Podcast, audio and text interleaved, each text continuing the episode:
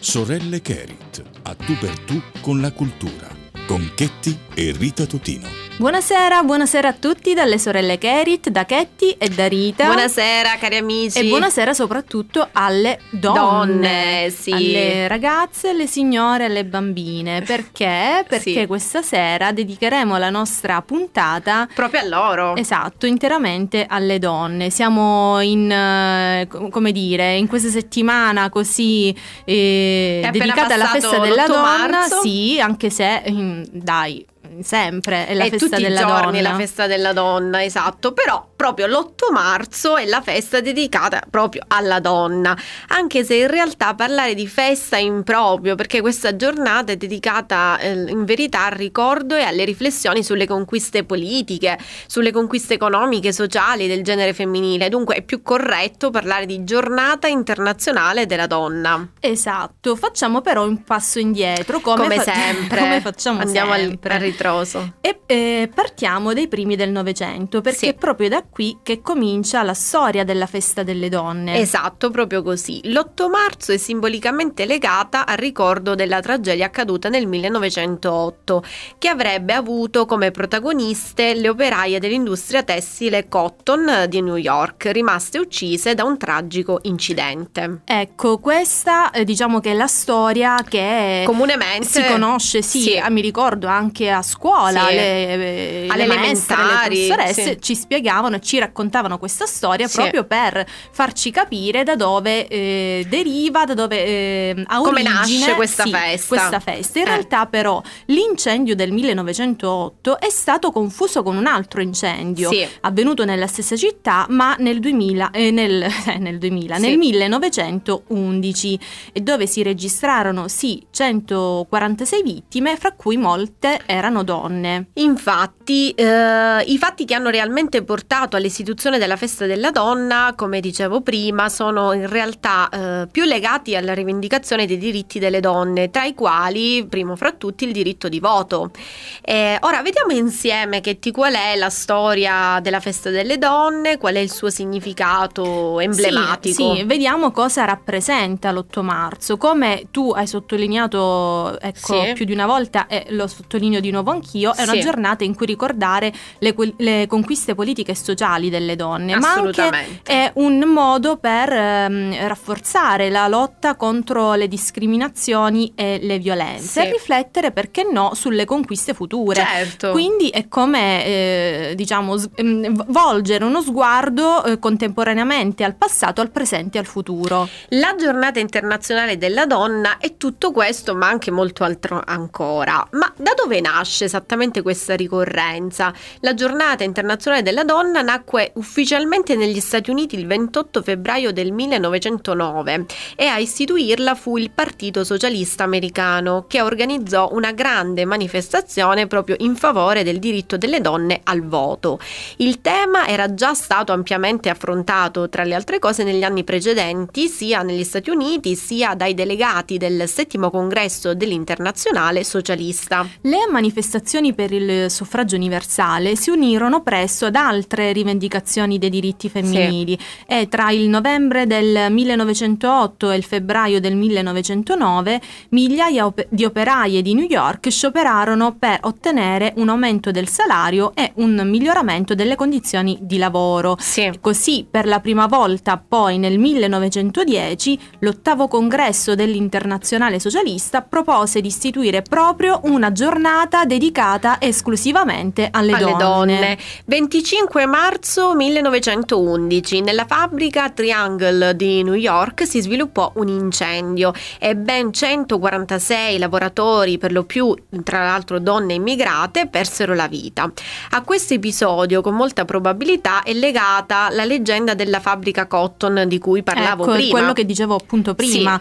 È, è, è- è C'è questo misunderstanding. questa- eh, esatto. E da quel momento in poi poi le manifestazioni delle donne si diffusero non solo appunto eh, negli Stati Uniti, in molti paesi anche europei, tra cui Germania, Austria, in Svizzera, nacquero proprio delle giornate dedicate alle donne. Ma fu proprio nel 1917 che la data dell'8 marzo, quindi proprio l'8 marzo, sì, 8 marzo, come numero sì. marzo, entrò per la prima volta nella storia come appunto eh, la, la giornata della festa della donna. E perché proprio questo giorno? Eh, perché l'8 e non il 9 ecco, o il 10? Perché eh, l'8? perché in quel giorno le donne di San Pietroburgo scesero sì. in piazza per chiedere la fine della guerra e inaugurarono in tal senso la rivoluzione russa di febbraio.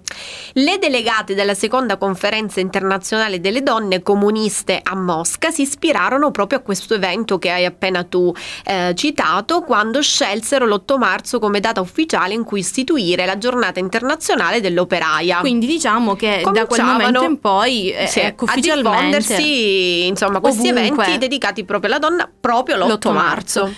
In Italia però, eh. ecco, eh, la festa della donna iniziò ad essere celebrata nel 1922, ma questa iniziativa prese maggior forza nel 1945, quando eh, l'Unione Donne in Italia celebrò la giornata della donna in quelle zone appunto eh, d'Italia sì. che erano già state liberate dal, dal fascismo. fascismo. Ecco, qual è il simbolo per eccellenza, almeno in Italia, di questa giornata? Ecco, diciamo che qua hai fatto una, do- una domanda domanda retorica. Scontata, sì, lo sanno pure le pietre. Sì, però, eh, però eh, vabbè, ricordiamolo di, perché diciamolo, è giusto. Sì. Ah, boh, eh, allora, e eh, soprattutto lo, perché? Allora, intanto questo simbolo che sappiamo tutti eh, la mimosa, la mimosa. Sì, ehm, è stato scelto nel 1946 eh, ed è stata scelta la mimosa proprio perché fiorisce nei primi giorni di marzo. Quindi è una questione stagionale. Esatto. Poi negli anni successivi dobbiamo comunque aggiungere che la giornata è diventata un'occasione, un momento simbolico di rivendicazione dei diritti femminili come il divorzio o l'aborto e anche di difesa delle conquiste delle donne. Ecco, per scivolare poi nella leggerezza, ricordiamo che si utilizza anche cucinare eh, questa torta, che è la torta mimosa, proprio che ormai è diventata anch'essa il simbolo della festa delle esatto. donne. Sono questi vuoti d'aria, questi vuoti di felicità queste assurde convinzioni, tutte queste distrazioni a farci perdere. Sono come buchi neri, questi buchi nei pensieri. Si fa finta di niente, lo facciamo da sempre, ci si dimentica. Che ognuno ha la sua parte in questa grande scena ognuno i suoi diritti, ognuno la sua schiena per sopportare il peso di ogni scelta, il peso di ogni passo, il peso del coraggio. E ho capito che non sempre il tempo cura le ferite, che sono sempre meno le persone amiche, che non esiste resa senza pentimento, che quello che mi aspetto è solo quello che pretendo e ho imparato ad accettare che gli affetti tradiscono, che gli amori anche i più grandi poi finiscono, che non c'è niente di sbagliato in un perdono, che se non sbaglio non capisco io chi sono. Sono queste devozioni, queste manie di superiorità. C'è chi fa ancora la guerra, chi non conosce vergogna, chi si dimentica che ognuno ha la sua parte in questa grande scena, che ognuno ha i suoi diritti e ognuno ha la sua schiena. Per sopportare il peso di ogni scelta, il peso di ogni passo, il peso del coraggio. E ho capito che non serve il tempo alle ferite, che sono sempre meno le persone unite esiste azione senza conseguenza. Chi ha torto e chi ha ragione, quando un bambino muore allora siamo ancora zitti, che così ci preferiscono. Tutti zitti come cani che obbediscono. Ci vorrebbe più rispetto, ci vorrebbe più attenzione se si parla della vita, se parliamo di persone Siamo il silenzio che resta dopo le parole. Siamo la voce che può arrivare dove vuole. Siamo il confine della nostra libertà, siamo noi l'umanità, siamo in diritto di cambiare tutto e di ricominciare.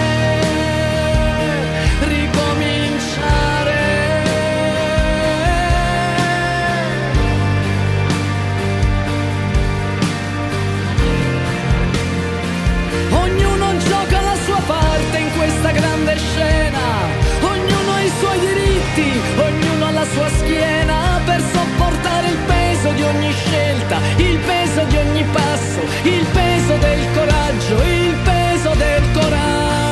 coraggio! Bentornati cari amici di Radio Ecosud, oggi è una puntata tutta al femminile perché abbiamo deciso di dedicarla alle donne e proprio per questo motivo adesso faremo una sorta di carrellata veloce delle donne insomma che hanno cambiato la storia. Prese... Sì, alcune, alcune delle donne certo, perché sono tantissime sarebbero troppe da menzionare tutte e ne abbiamo scelte alcune. Sì, le abbiamo prese dal blog ML Award e ne citiamo solo qualcuna. Cominciamo con Emmeline Pankhurst, che è la donna che ha fondato la Women Social and Political Union ed è, ha combattuto la battaglia più dura in Occidente proprio per i diritti delle donne e se oggi le donne godono di una certa libertà sicuramente anche per merito suo. Lo dobbiamo anche a lei. Elisabetta I d'Inghilterra è stata regina d'Inghilterra e d'Irlanda ed è considerata da molti la più grande regina che l'Inghilterra abbia mai avuto, quindi proprio grazie a lei è diventata questa, questo territorio una potenza a livello mondiale. Lady D la principessa è stata sicuramente una delle reali più amate dal popolo inglese e si è sempre impegnata molto in cause umanitarie come per esempio la, lo- la lotta all'AIDS e, e, ha lasciato un, un gran vuoto nel cuore dei sudditi. Jacqueline Kennedy dicono che dietro a un grande uomo c'è sempre una grande donna, io direi anche il contrario, che dietro un grande uomo c'è, cioè che dietro una grande donna c'è anche un grande uomo. E Jacqueline Kennedy è una delle first lady più stimate stimate di sempre. Insieme a suo marito ha stravolto completamente le regole e le convenzioni dell'etichetta della presidenza americana. Patti Smith è una delle più grandi artiste rock. Con la sua musica ha influenzato generazioni e generazioni e a lei si sono ispirati moltissimi musicisti. E Amelia Earl è stata una pioniera del volo, la prima donna pilota ad attraversare l'Atlantico in solitaria, in assoluto la prima persona, quindi eh, in generale sia del genere femminile che del genere maschile, eh, ad avere sorvolato sia sull'Atlantico che sul Pacifico. Rosa Parks è stata un'attivista statunitense, una figura simbolo del movimento per i diritti civili ed è diventata famosa per aver rifiutato nel 1955 di cedere il posto su un autobus a un bianco, quindi eh, insomma quindi ha fatto un gesto è assolutamente. insomma che ha cambiato. Infatti ha dato origine al boicottaggio degli autobus a Montgomery ponendo così anche l'accento sulla lotta proprio per la discriminazione razziale Coco Chanel ha fatto la storia della moda rivoluzionando completamente il concetto di stile e di eleganza e creando praticamente tutto dal nulla. È cresciuta in orfanotrofio e imparò proprio lì a cucire. Giovanna d'Arco, eh, per eccellenza l'eroina francese, riunì al proprio paese parte del territorio che era caduto in mano agli inglesi e ne risollevò le sorti durante la guerra dei cent'anni, guidando proprio vittori- vittoriosamente sì. le armate francesi contro quelle inglesi inglesi. Grace O'Malley, la sua storia è nota in tutte le coste dell'Irlanda, in, un, in un'epoca in cui l'Inghilterra governava l'Irlanda. Grace era una rivoluzionaria, fu antagonista della corona inglese e sfidò l'ideale dell'epoca sul comportamento che praticamente una donna avrebbe dovuto tenere proprio per essere ritenuta tale.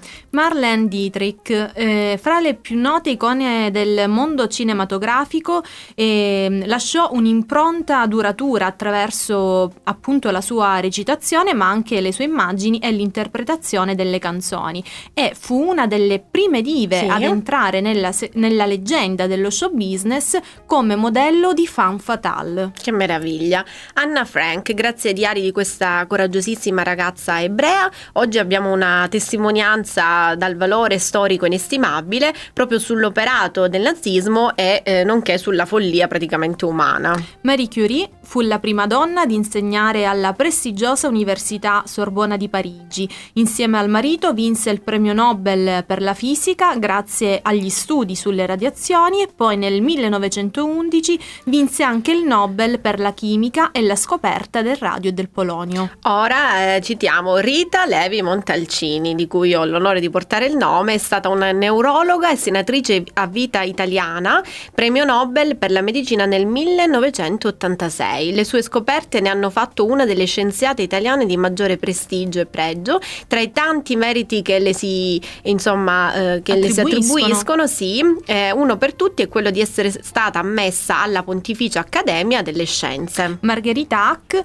è stata una delle menti più brillanti della comunità scientifica italiana contemporanea e ha condotto studi importantissimi nell'ambito dell'astrofisica ed è stata la prima donna a dirigere un osservatorio astronomico in Italia, contribuendo così alla divulgazione della materia e anche alla ricerca con lo studio e la classificazione di diverse categorie di stelle. Valentina Tereshkova è stata la prima donna a viaggiare nello spazio, aprendo quindi la strada a tutte le successive donne astronaute e dando un esempio molto importante contro il pregiudizio di genere. Evita Peron è stata un'attrice ma anche una politica, sindacalista e filantropa argentina e eh, divenne potente all'interno dei sindacati pro-peronisti portando avanti la causa dei diritti dei lavoratori e dei più poveri.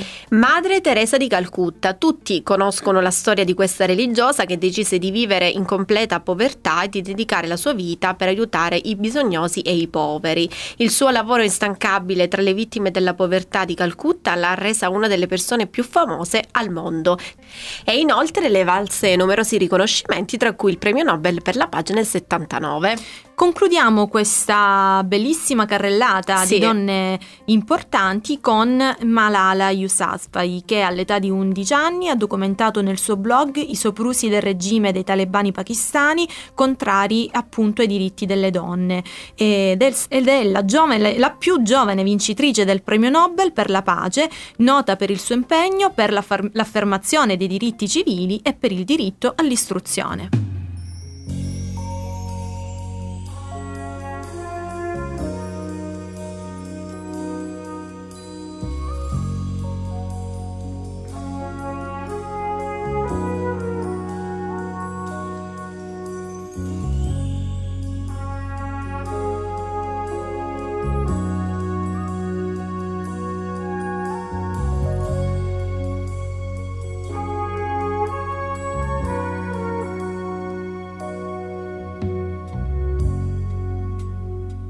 Imagine there's no heaven.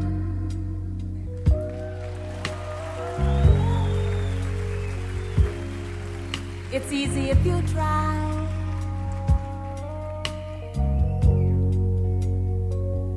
And no hell below us.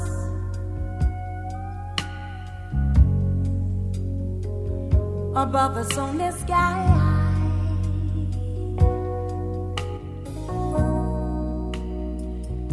Imagine all the people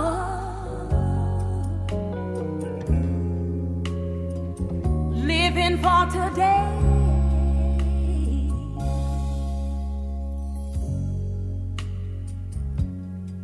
Imagine there's no countries.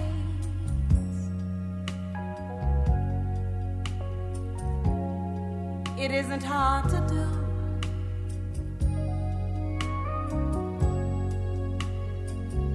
Nothing to kill or die for.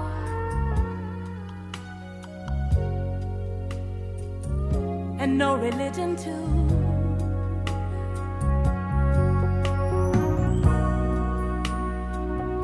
Imagine all the people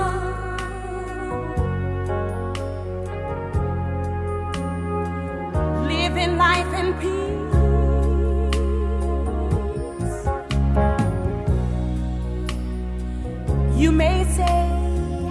I'm a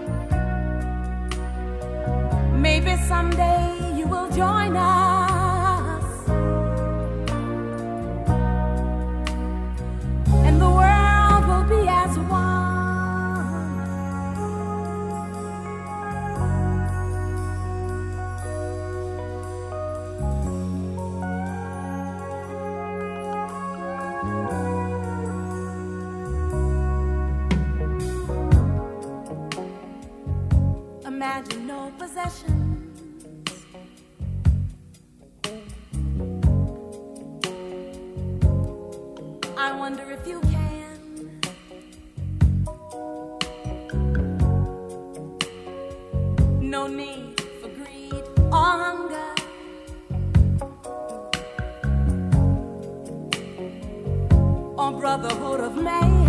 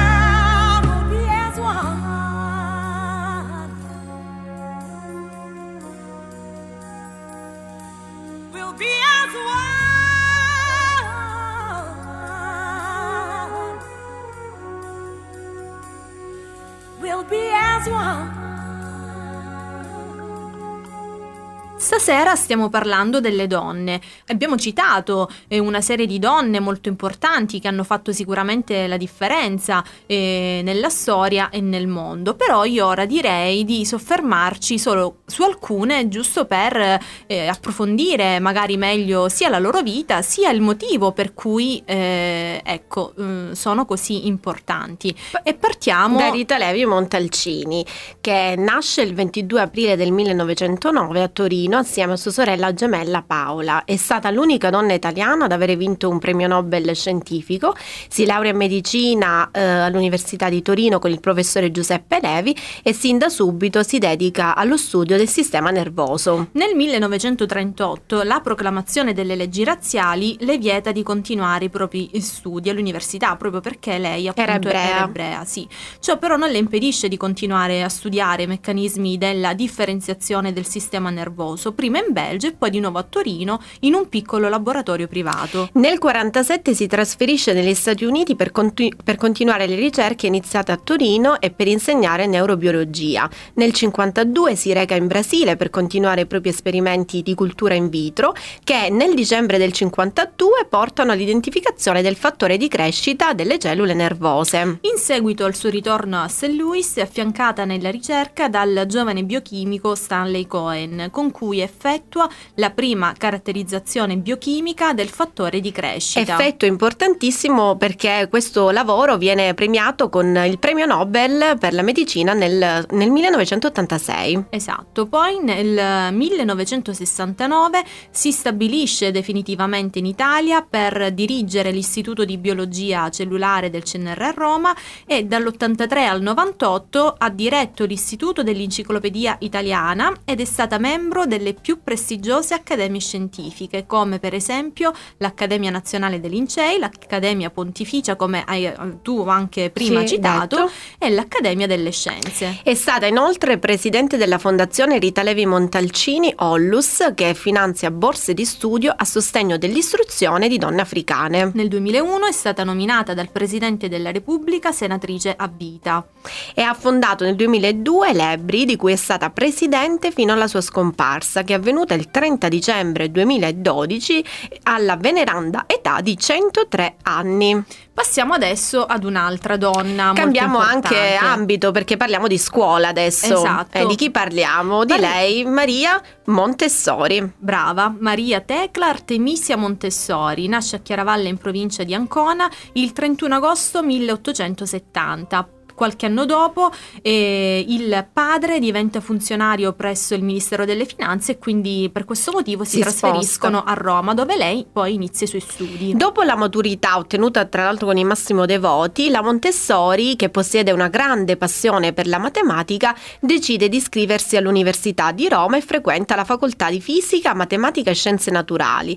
Nel 1892 viene ammessa al corso di medicina e in seguito entrerà nella clinica psichiatrica di Roma, dove sarà praticamente seguita da Sante De Sanctis, psichiatra e psicologo ed è considerato il padre della neuropsichiatria infantile in Italia, quindi una big a fianco a un big. Esatto, Maria Montessori dovete sapere che sarà la prima donna a laurearsi in medicina in Italia. In Italia. Dopo la sua laurea comincia a lavorare all'ospedale San Giovanni come assistente e lavora proprio al fianco di De Sanctis, Sì. ma anche eh, un altro importante psicologo e psichiatra, Montesano, Sì. ehm, che è anche tra i fondatori della neuropsichiatria infantile in Italia. In Italia. Eh, insieme alla Montessori cotri- contribuisce alla realizzazione della Lega Nazionale per la protezione del fanciullo. Ma fra i due si crea una profonda unione che va oltre il livello professionale perché si crea appunto divampa la passione fra i due e dalla relazione nasce il figlio Mario. Tuttavia un figlio al di fuori del matrimonio costituisce una vergogna, almeno per l'epoca insomma in Italia e così la madre di Montesano rifiuta categoricamente le nozze.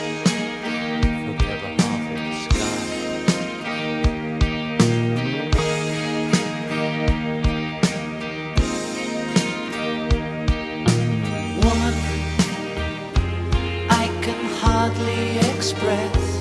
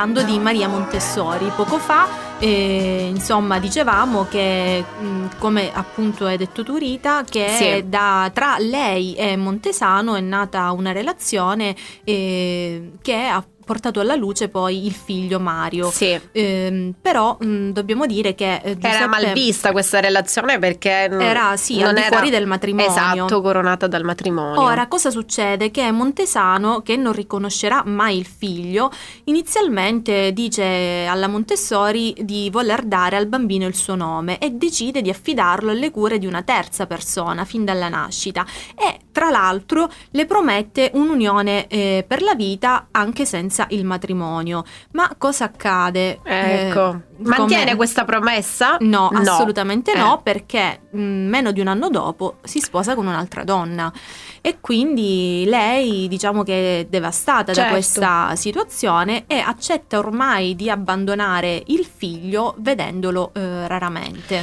Questa donna di successo, una donna molto intelligente, coraggiosa, una donna insomma brillante, eh, cade inevitabilmente in una profonda crisi. Ma come tutte le grandi menti, è proprio nel- nei periodi più bui che poi escono le- nascono le, ehm, Le na- grandi idee. le grandi idee. Infatti nel 1907 nasce la prima casa dei bambini nel quartiere San Lorenzo di Roma, eh, un quartiere che fino ad allora era insomma un luogo molto difficile, con un'alta mortalità infantile, un'alta percentuale di povertà e con condizioni igienico-sanitarie a dir poco allarmanti. Poi, quando il figlio diventa un adolescente, incontra la madre. Da questo momento in poi i due, ehm, eh, come dire, Non- eh, rimangono degli amici, dei, fo- dei confidenti, Sì. anzi fondano insieme l'Associazione Internazionale Montessori. Il volto delle mille lire di Maria Montessori, ehm, eh, dico il volto delle mille lire perché appunto durante gli anni 90 il suo volto è stato raffigurato sulle banconote italiane da mille lire, rimpe- rimpiazzando quello di Marco Polo e fino all'entrata in vigore poi della moneta unica europea. Diventa quindi eh, il volto di Maria Montessori il simbolo di un nuovo modo di apprendere anche a scuola, di un nuovo modo di fare scuola, in grado di incontrare, di considerare i più piccoli attraverso uno spirito indipendente, uno spirito autonomo, libero. L'amore che lei ha verso suo figlio si trasforma poi eh, nel tempo in un progetto molto importante, Sì. in un progetto di eh, una pedagogia che desidera aiutare lo sviluppo di esseri umani liberi, cioè eh, diciamo che ha come punto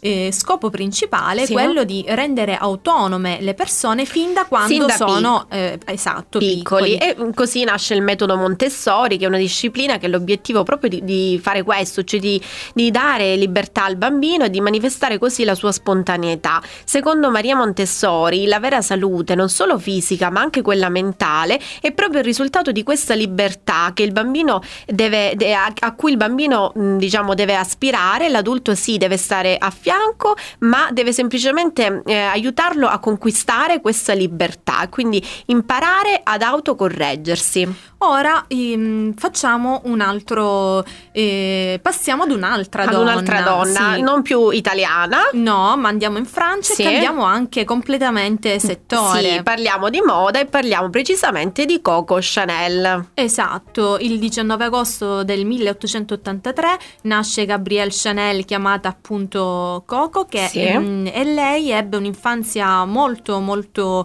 eh, Difficile. difficile, triste, e infatti l'ha trascorsa per gran parte in un orfanotrofio. Sì.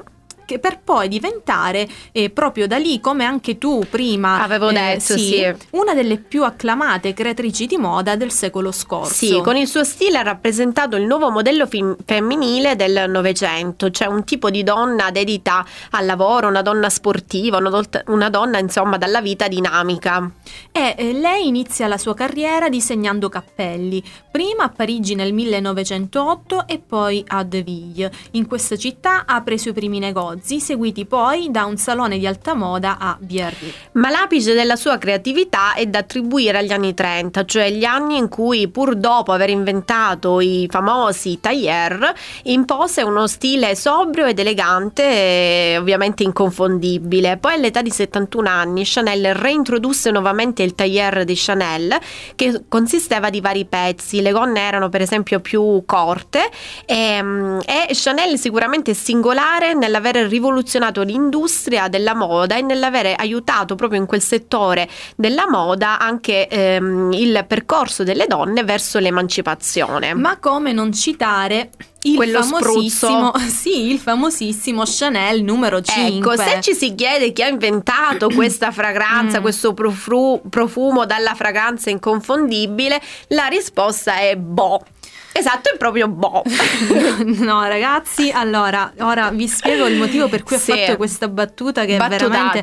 Sì, cioè Dovete sapere che la ragazza qui davanti a me Sì. ha fatto questa battuta perché eh, il Creatore. il creatore fu Ernest Bo. Bo. Fu proprio Cioè, lui, Bo. Ok, quindi voi pensate me- a me per favore e datemi un po' di eh, non lo Carica. so, solidarietà perché lei fa queste battute Dai, veramente, cioè continuamente, una cosa proprio ma era bella, vabbè. Questa era bella, me è piaciuta. Comunque torniamo alla Sì. serietà perché ecco, Sì. tralasciamo questa parentesi. Parlavamo appunto di questo spruzzo di Chanel Number Sì, 5. Sì, ecco, eh, praticamente fu creato appunto da, nel 1921, secondo le indicazioni di Coco, eh, questa fragranza doveva eh, incarnare un concetto di eh, femminilità senza tempo, unica e affascinante. Il numero 5 non fu un'innovazione solo per la eh, struttura la- della fragranza, Sì. appunto, ma anche eh, per la novità del nome e l'essenzialità del flacone. Ma perché numero 5? Ecco, diciamo che magari eh, intanto forse nessuno, boh, forse Molti non lo mai- sapranno, ecco, eh. perché però se ci pensiamo eh, è strano, no? Proprio Chiamare numero 5 un- e non 7 per dire. Eh, allora, perché? ecco, dovete sapere che Chanel decise di chiamare eh, la sua fragranza con un numero Sì. perché corrispondeva alla quinta proposta olfattiva che le aveva fatto Ernest. Quindi, Quindi alla quinta provetta. Esatto, era così. È stata geniale però, sì, è una dire. bellissima idea.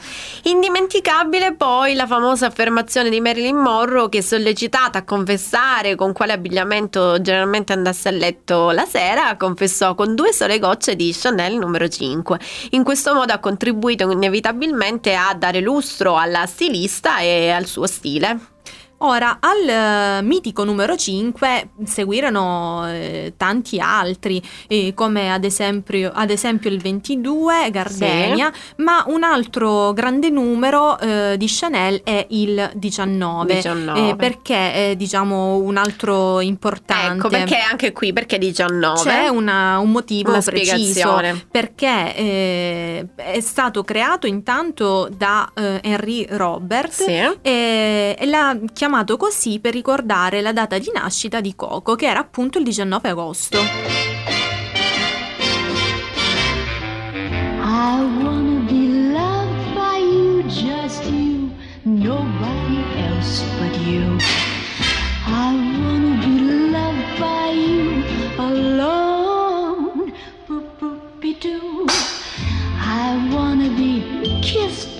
Just you, nobody you. I wanna be kissed by you, alone. I couldn't aspire to anything higher than to feel the desire to make you my own. Ba-dum, ba-dum, ba-doodly-dum. I wanna be loved by you, just you, nobody else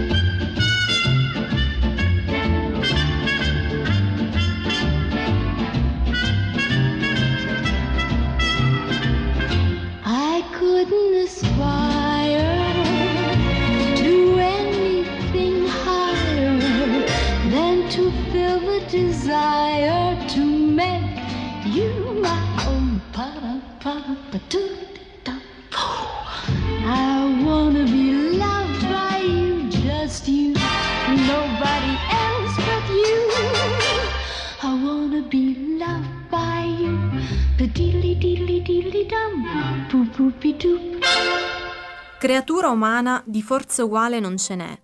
Tu sol somigli alla Madonna, donna come venti fluttuosi di marzo 6, come gemme preziose, sui rami baciati da un raggio di sole. Così, come l'acqua piovana, lava la polvere sottile, accarezza i rami vestiti di verdi fronde, nella notte quieta si posa sul terreno, che nulla vieta, irriga e feconda le zolle di nuovi semi. Così tu, donna, ti doni a chi con amore sincero e vero divide la dolce emozione della vita, di un nobile pensiero, così come dolce accogli nel tuo seno l'amore impetuoso e fruttuoso, nel premuroso abbraccio materno, in quel sorriso sempre diverso, nel giusto silenzio, nell'attimo sfuggente. E la vitalità si accentua, con le sue note vibranti, come una bella giornata soleggiata nel gusto di ogni dì. Noi vi lasciamo con i versi di questa poesia dedicata alla donna della poetessa Luciana Cannatà. Vi invitiamo a prendere visione del sito della nostra casa editrice www.kerit-lc.it e delle pagine social Instagram e Facebook Kerit LC Edizioni. Noi vi aspettiamo alla prossima puntata, come sempre venerdì alle 18, qui su Radio Ecosud. Ciao dalle sorelle Kerit! Avete ascoltato Sorelle Kerit, a tu per tu con la cultura, con Chetti e Rita Totino.